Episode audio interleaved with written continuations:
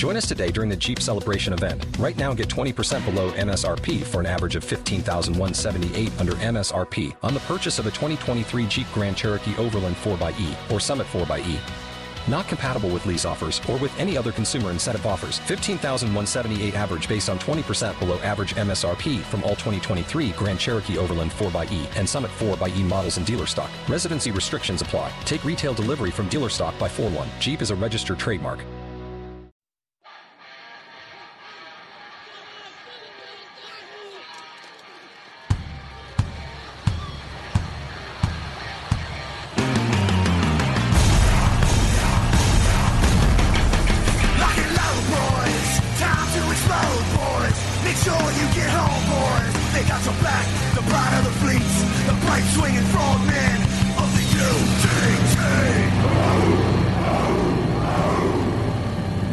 Hey folks, Commander Mark Divine here from SEAL Fit headquarters in sunny Pennsylvania, California, and coming at you with our weekly podcast.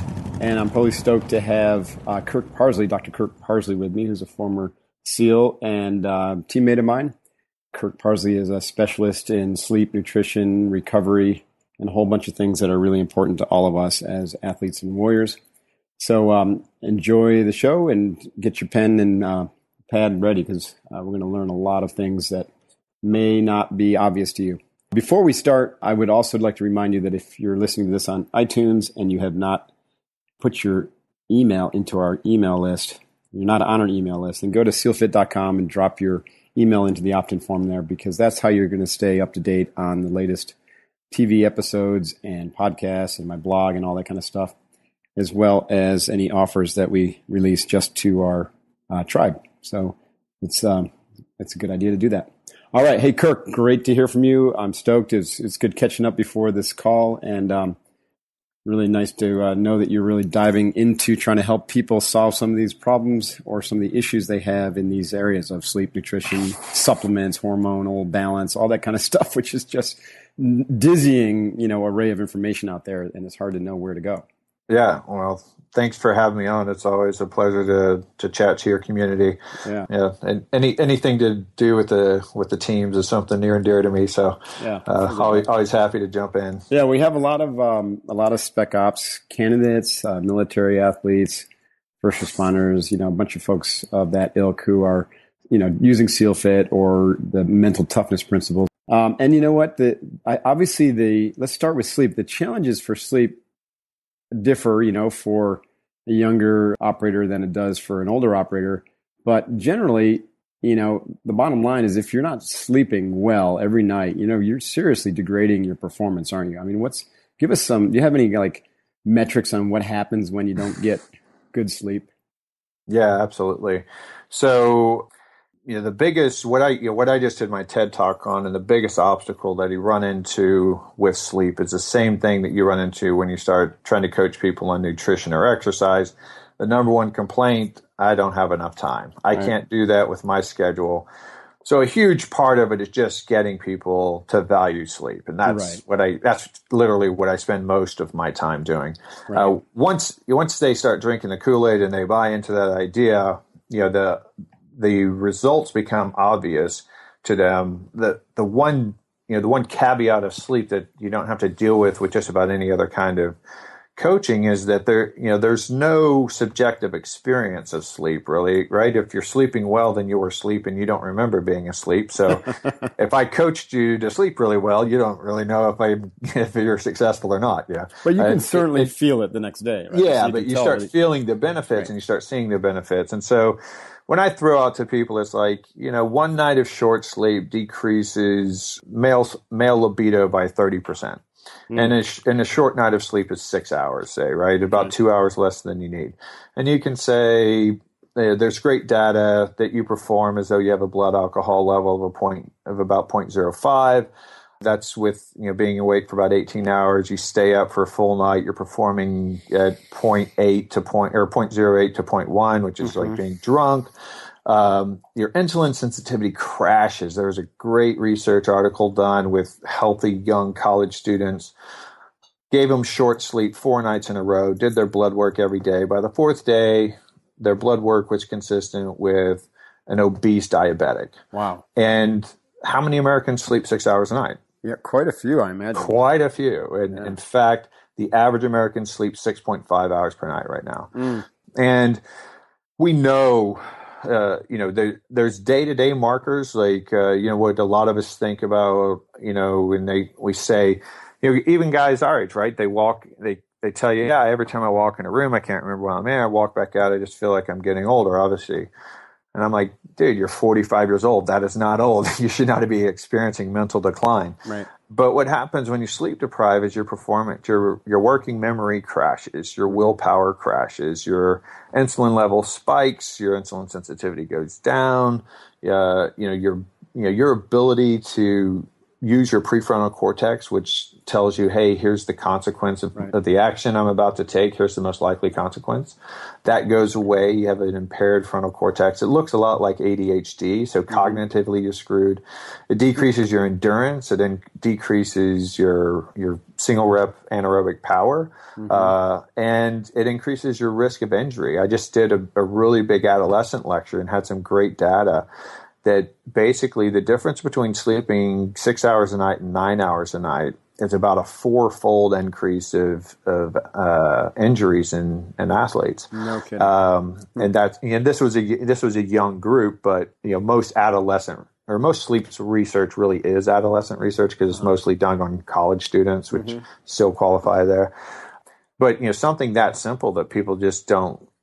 People just don't think about it, and and you've probably experienced that in your lifetime. You know, the guys that come in and work out at five a.m. every day, you know, tend to be the guys that get injured more more right. often than the guys who re- really carve out the optimal time of the day for them to be working out. Right. Yeah. Right. That's amazing and kind of scary, right? I mean, that's, yeah. If we're we're averaging six and a half hours of sleep, but we need you know seven and a half to nine. Right. Where do we go yeah. from here? Holy shit. I mean, that's, that's, that's incredible.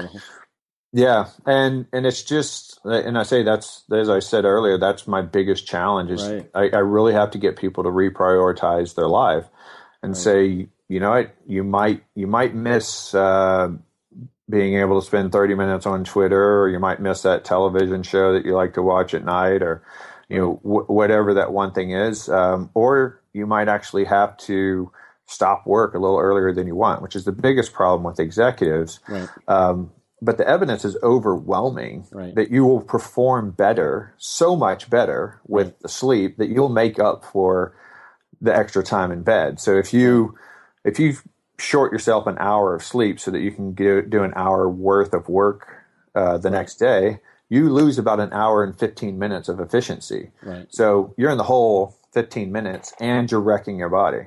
Right. And then we know over time, it's just ridiculous. I mean, right. over, over a sustained time of sleep deprivation, like, you know, the numbers are just insane. And I, and I mm-hmm. won't try to remember them all off the top of my head, but I mean, unquestionably, your risk for cancer is hugely mm-hmm. higher. Mm-hmm. Your risk of heart disease and stroke, and of course, any inflammatory disease and diabetes and mm-hmm. obesity and all of the things that everybody worries about, the biggest problems. Um, something a military study found is that uh, you're nine times, right, nine hundred percent more likely to commit suicide mm-hmm. if you're chronic, chronically sleep deprived. Mm-hmm.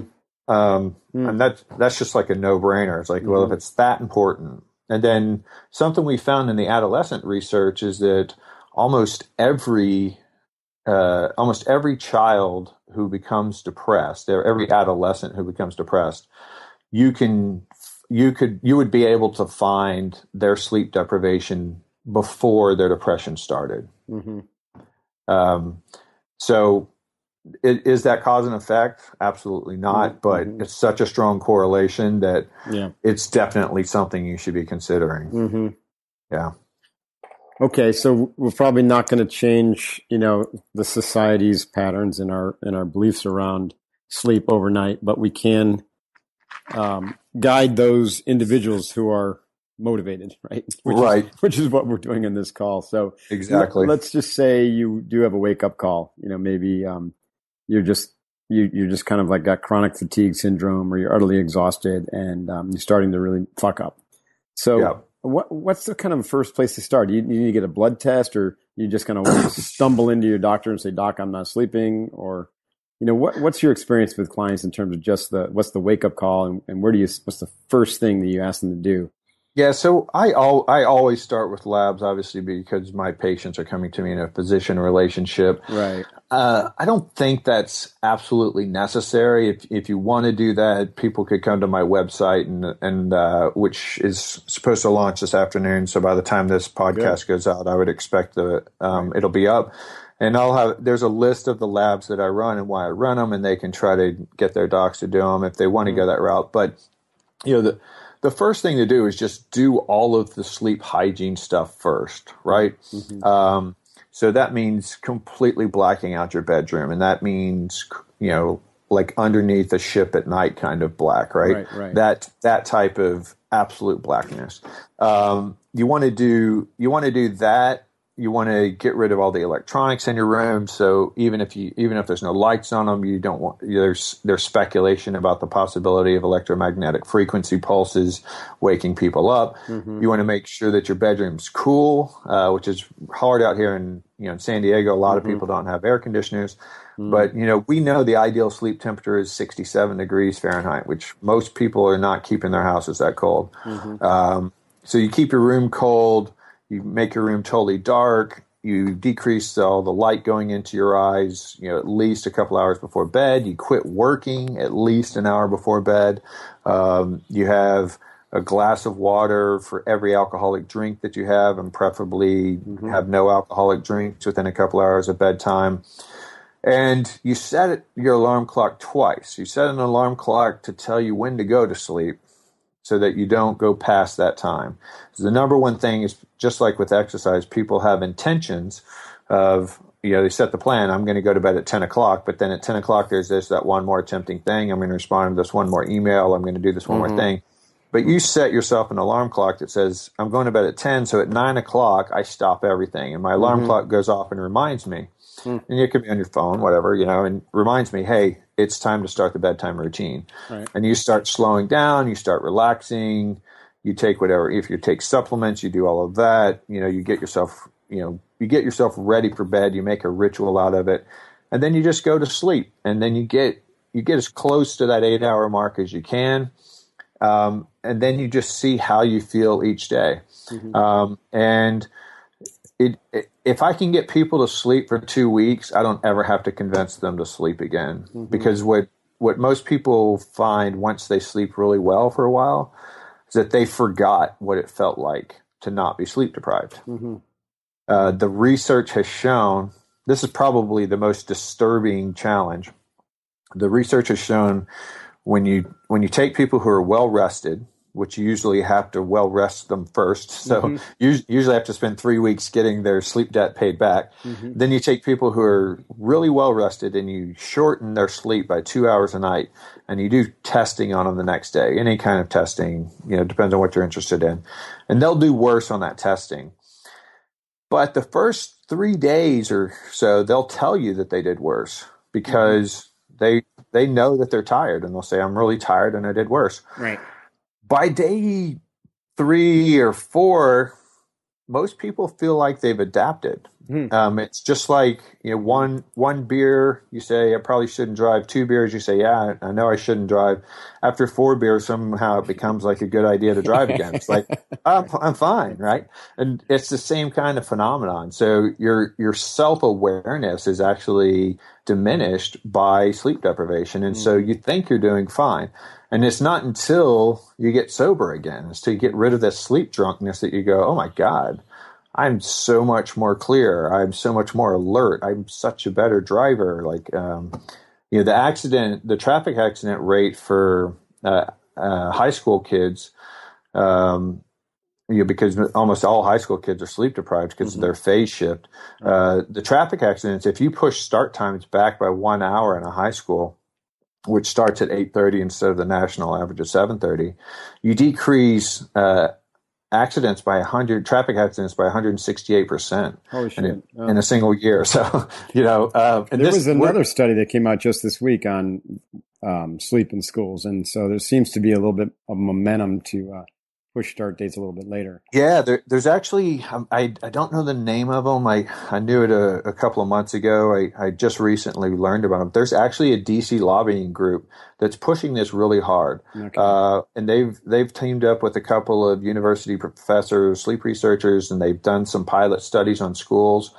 Uh, and the thing that really shocked everybody, they did it on some private schools. I, I think in Pennsylvania, they did eleven or twelve schools. They pushed their start time back. Uh, you know, the private schools had more flexibility. They pushed their starting times back, and then they looked at m- markers like academic performance and disciplinary problems and absenteeism and illness and all that. And all of that stuff got better. Mm-hmm. But the thing that surprised them is out of the eleven or twelve schools they did this with, Uh, all every single school and every single sport had the best record they had ever had. No kidding. Yeah, huh. yeah.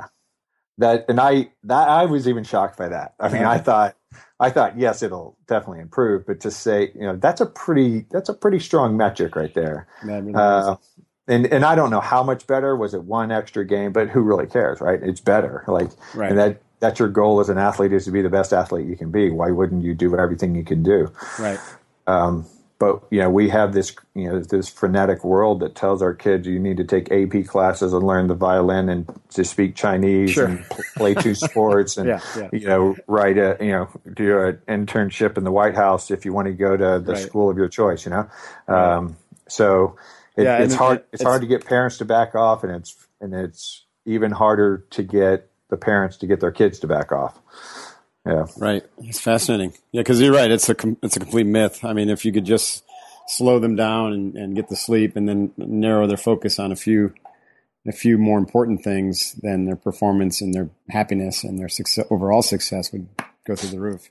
Yeah. And, and interesting. And we, we know that from the SEAL teams, right? right. It's like, it, we don't try to be the best at everything. Right. We try to be really good At, at everything. Like, we want to be proficient at everything, but there's a few areas that we're going to make sure we are the best in the world at, and right. we're going to, that's where we're going to focus our time. Exactly. And and our kids need to do the same thing. We need to get rid of this, uh, and you know, the adults too. We need to get rid of this movie myth that, you know, the Donald Trump uh, claims of sleeping four hours a night and, you know, performing at his peak. I was like, ah, there's that's you know, rock. If, if that happens, you're the only guy, right? Like, there's this, every time we do clinical research, it never, it never comes, it never comes out to be true. And I'm, I'm not calling anybody a liar, but I'm just saying we haven't found any evidence of that in the laboratory. You yeah. know, there are, there are a few people. I mean, there obviously is a standard deviation. Not everybody needs exactly the same amount of sleep, and not everybody needs the same amount of sleep every night.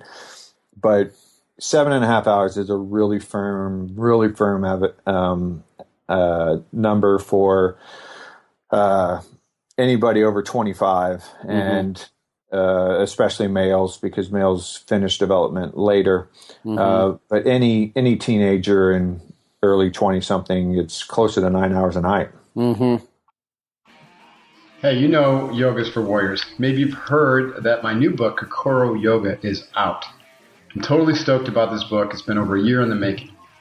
So go to warrior yoga dot com to buy the book, because if you do, I'll give you a couple free things, such as the first chapter of the book, as well as a video for recovery. So prepare your body, mind, and spirit on your quest to self-mastery by checking out Kokoro Yoga. Go to warrior yoga dot com. Hooyah. So here's a d- question now. Obviously, you know, just not taking the time or having the time is probably the biggest culprit, but right. there there are other culprits, obviously, for not getting sleep. Right. Um, nutrition is probably a good one. Maybe yep. uh, lack of exercise or or too much exercise is another one. Mm-hmm. Um, and, and these things leading to probably the biggest, you know, kind of the hidden culprit being hor- hormonal imbalance, right? Right. And so, can you let's talk about how uh, nutrition, exercise affect yeah. you know, hormones and how that affects sleep. Yeah. All right. So that, that's, that's a great path to go down, actually. I like that. Um, so, you know, we'll start with nutrition, and because nutrition is really the, uh, conceptually the simplest thing right. to talk about right, right there. All right. So there's conflicting evidence, and I'm sorry, there's just too many research papers out there for me to read them all and analyze them all in sure. detail. tell you which one is is the most accurate. There's there's conflicting opinions on whether you should eat more fat before bed or more protein before bed or more glucose, you know, more mm-hmm. sugar before bed, um, carbohydrates before bed. Uh, you know, so that's that that's an argument I won't weigh in on, other mm-hmm. than to say uh, carbohydrates affect insulin more than anything else. Mm-hmm. Insulin is insulin is the master hormone. My suspicion is that carbohydrates are probably the worst thing. Mm-hmm. Uh, if you have acid reflux and that's causing you a lot of problems, fats are probably a really bad thing for you. Mm-hmm. Protein's probably the safest thing because it has some insulin effect and it has a pretty long window of nutritional density that lasts a pretty good time. So that's probably what I'll say for, you know, before bed, which is a common question I get. Should I eat before bed? How long before bed? Mm-hmm. Uh, you know, you you should eat to where you're really you're really your G I system is really comfortable by the time you go to bed. Mm-hmm. That's that's where I'll leave that. And I think proteins and fats would be would, the area to hedge towards. Carbohydrates, not mm-hmm. not so much. Right. Um, the you know, the now the other side of nutrition is the inflammatory aspect of nutrition. Mm-hmm. So you start talking about the inflammatory aspects of nutrition, you get into all of the typical antigens that you hear about. Things like gluten, things like casein, things about like uh, lactose for the um, you know, lactose intolerance, uh, prolamines, uh, different different antigens in the foods, and so that's, you know, my advice there again is uh, not a, not a straight narrow path. I, I work very very individually with my patients depending on what they like to eat and what their preferences are and what their performance goals are. Mm-hmm. But basically a, a low inflammatory diet, which is something in the realm of a uh, you know a paleo type of diet template. Mm-hmm. Uh, not saying everybody has to go on the paleo diet, but you get rid of the things that inflame your body. You get rid of the stress response. Inflammation right. is a stress response. Right. If your body's feeling stress, whether from your mind or from your G I tract or from your overexercised muscles, it manifests itself in the same sleep problems. Right. And then so then to go back to Uh, the stress issues, just the cognitive things. So uh, there is like there is no exact recipe for being stressed. We all have a different stress threshold. Uh, but if you're living your life in such a way that it's causing you to be anxious and stressed and, you know, have a lot of anxiety and all these types of things, you're running at a higher adrenaline level, um, adrenal level, right? So you're mm-hmm. secreting more cortisol, more epinephrine, more norepinephrine, mm-hmm. like all of these things um, are wake-promoting hormones, right? Mm-hmm. So these are these are the things that are ordinarily keeping us more and more awake with our environment. As our environment becomes more intense, we have more of these, and if they go all the way to the highest point they can go, we call that fight or flight, right? Right.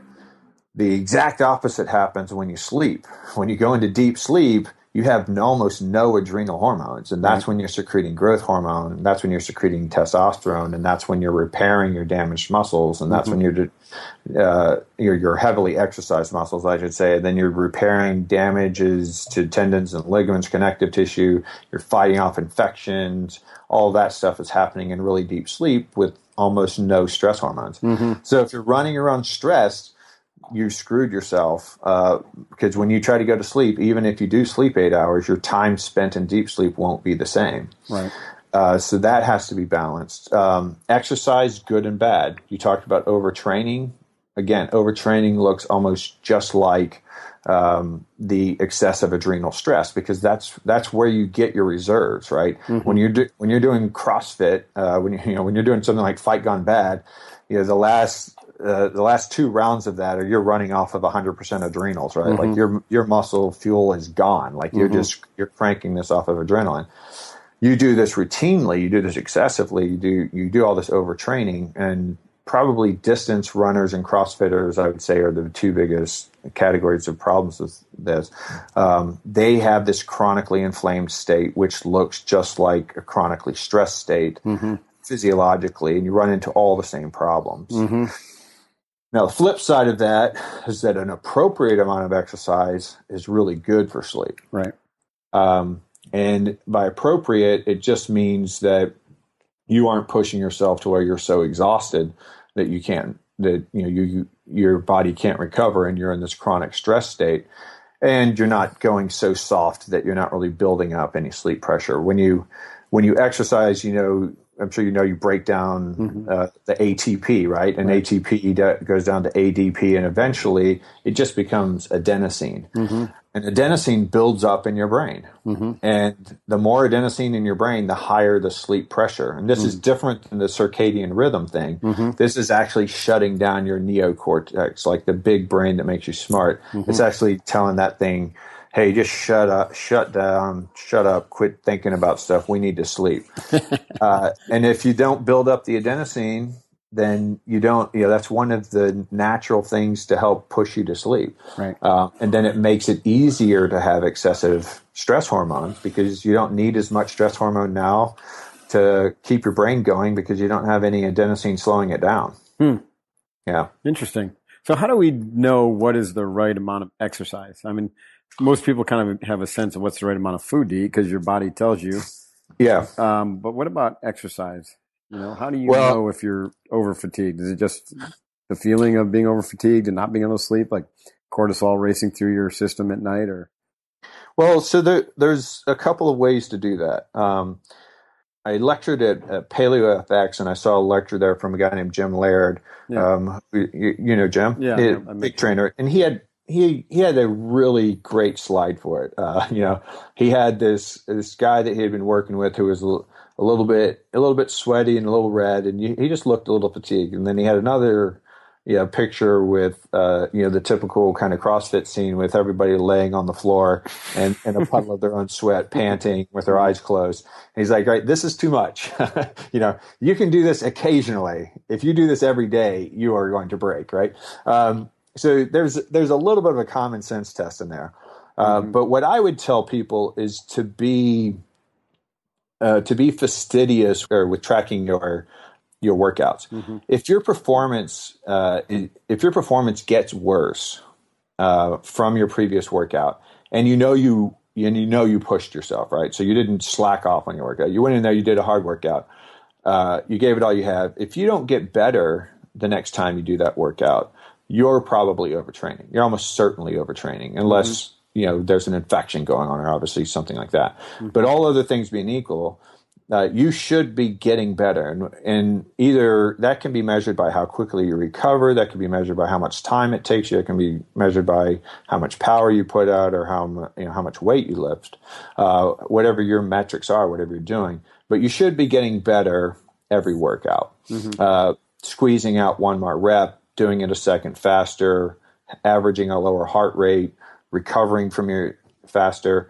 Heart rate variability would be, I would say, the most scientific, user-friendly kind of thing that you could do. Mm-hmm. So you can go you can go to the full extreme and work with somebody like me and pull all your lab markers, and we can test you while we can test how much lactate is building up in your muscles while you're exercising. And you can do like, you can get into all this, you know, super crazy, uh, finessed kind of, um, right. workouts, but something that's available to anybody.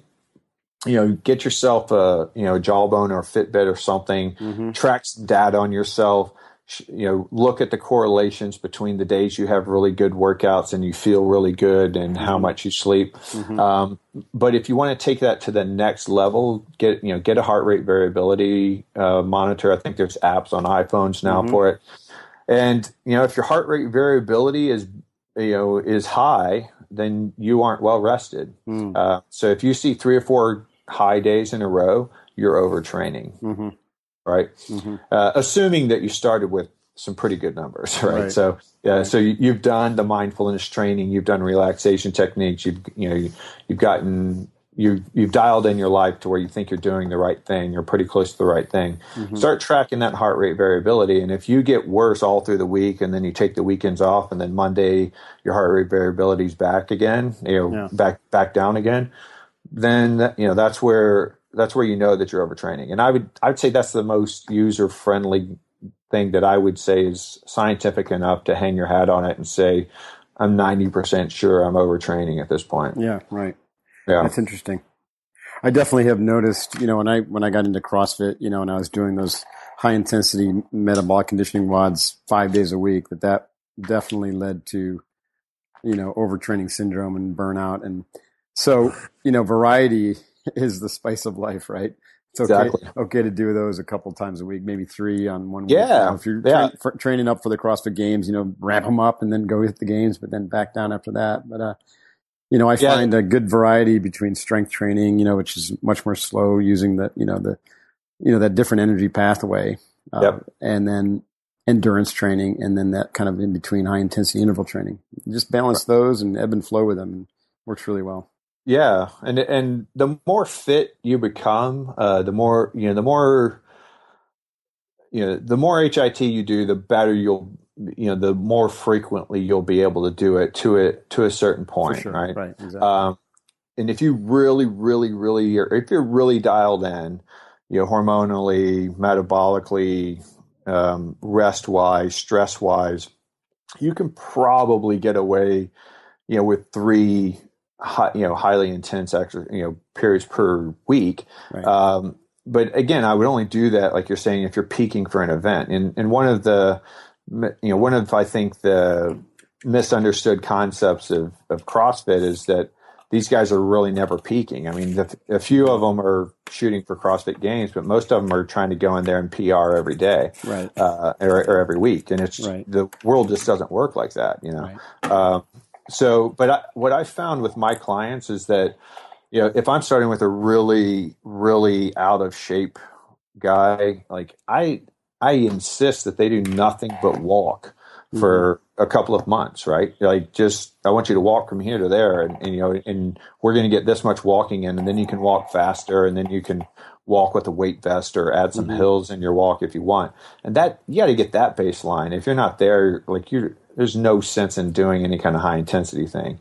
Right. Uh, and then you then you had one day of high intensity training, and uh, is it John Little and Mark McGuff, or is I think McGuff, McGuff uh, a doc that wrote a mm-hmm. Body by Science, who they they talk about the, you know, the research they've done with high intensity training, and they're like the vast majority of professionals uh, that you know don't sort of have a job around athleticism or fitness. The vast majority of those people can only handle one intense period a week, like one intense training day a week. Mm-hmm. And then they can do some really slow stuff. They can do one day, they can do some skill stuff. They can do some moderately intense, or sure. mod- moderately intense aerobic stuff, and mm-hmm, mm-hmm. you know, mix it up. Um, but it takes people in their, and I think in their train, in their book, I think they said, uh, I, I, and I might be misquoting this, but I want to say that it was somewhere probably around a year for most of the people they worked with before they could go up to two two high intensity workouts a week.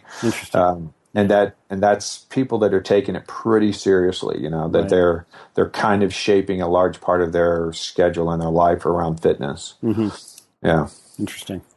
So you know we we've, we've kind of been going for a little while here, and I, I don't want to go for um, too much longer because I know you got things to do, and I. We want to save something for next time, right? But yeah, let, and we and we don't want to bore everybody to death either. Shit out of everyone. I'm not bored, man. I could I could talk about this stuff all day long. The listeners are just dropping off. Like, exactly. Every, We're every down. Time I, every time I throw out, throw out a chemical name, you're, you're losing ten. We're down to one listener. That's yeah. me, Kirk. Sorry. Mm-hmm. Anyway, so let's talk about supplements. Uh, just yeah. just give me the you know the. down and dirty on supplements. What what helps us sleep? I know melatonin. I take like a little melatonin cocktail and and something called um, nighttime recovery.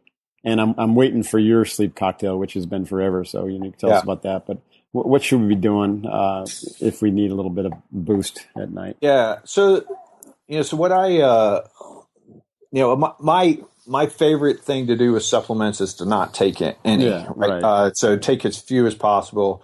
Uh, there's reality, uh, though, and there, there's ideal and there's reality. So how how good your diet is uh, determines if you need anything else. But if you just want to talk about sleep, you know, you, you look at things that lower adrenal function, right? Mm-hmm, mm-hmm. Uh, and for all the reasons we talked about earlier. But if you lo- if you want to lower your adrenal function, the the the main way that that happens, what what creates that circadian rhythm that people know about, this up and down, ebb and flow kind of tidal looking thing with adrenal function, um, melatonin is like the end product for that, right? So melatonin shuts down adrenal function. But like any hormone, uh, which melatonin is a hormone, even though it's sold over the counter, uh, any hormone that that you take, your body's going to quit making. Mm-hmm. And anything that you take excessively, your body's going to quit responding to it. So mm-hmm. Mm-hmm. like if I give you five hundred milligrams of testosterone every week, like you're going to quit making testosterone and your body's going to quit responding to testosterone, uh, t- you know, to where you might as well only be on one hundred milligrams a week. Mm-hmm. Melatonin's the same thing. So I like to keep people at a really low dose from the time that you're Uh, from the time the sun starts going down until the time the sun starts coming up in sort of a hunter-gatherer world without external lights and electricity and all that, your brain will produce about three hundred micrograms or one-third of a milligram uh, mm-hmm. over that entire period of time. Mm-hmm. Uh, so if you go and take a five milligram melatonin, you know, you do the math there, you're fifteen times higher than you should be. Mm-hmm. And it's all coming sort of right now. Uh, and that's going to shut down your, your sensitivity to it. And it's going to set, shut down your, um, your production of it. So uh, melatonin's good, but keep it low. You know, sustained release is better. You can get that from compounding pharmacies. And you can get a sustained release capsule that releases, you know, two or three hundred micrograms over twelve hours, and mm-hmm. you take that a few hours before bed. That works great.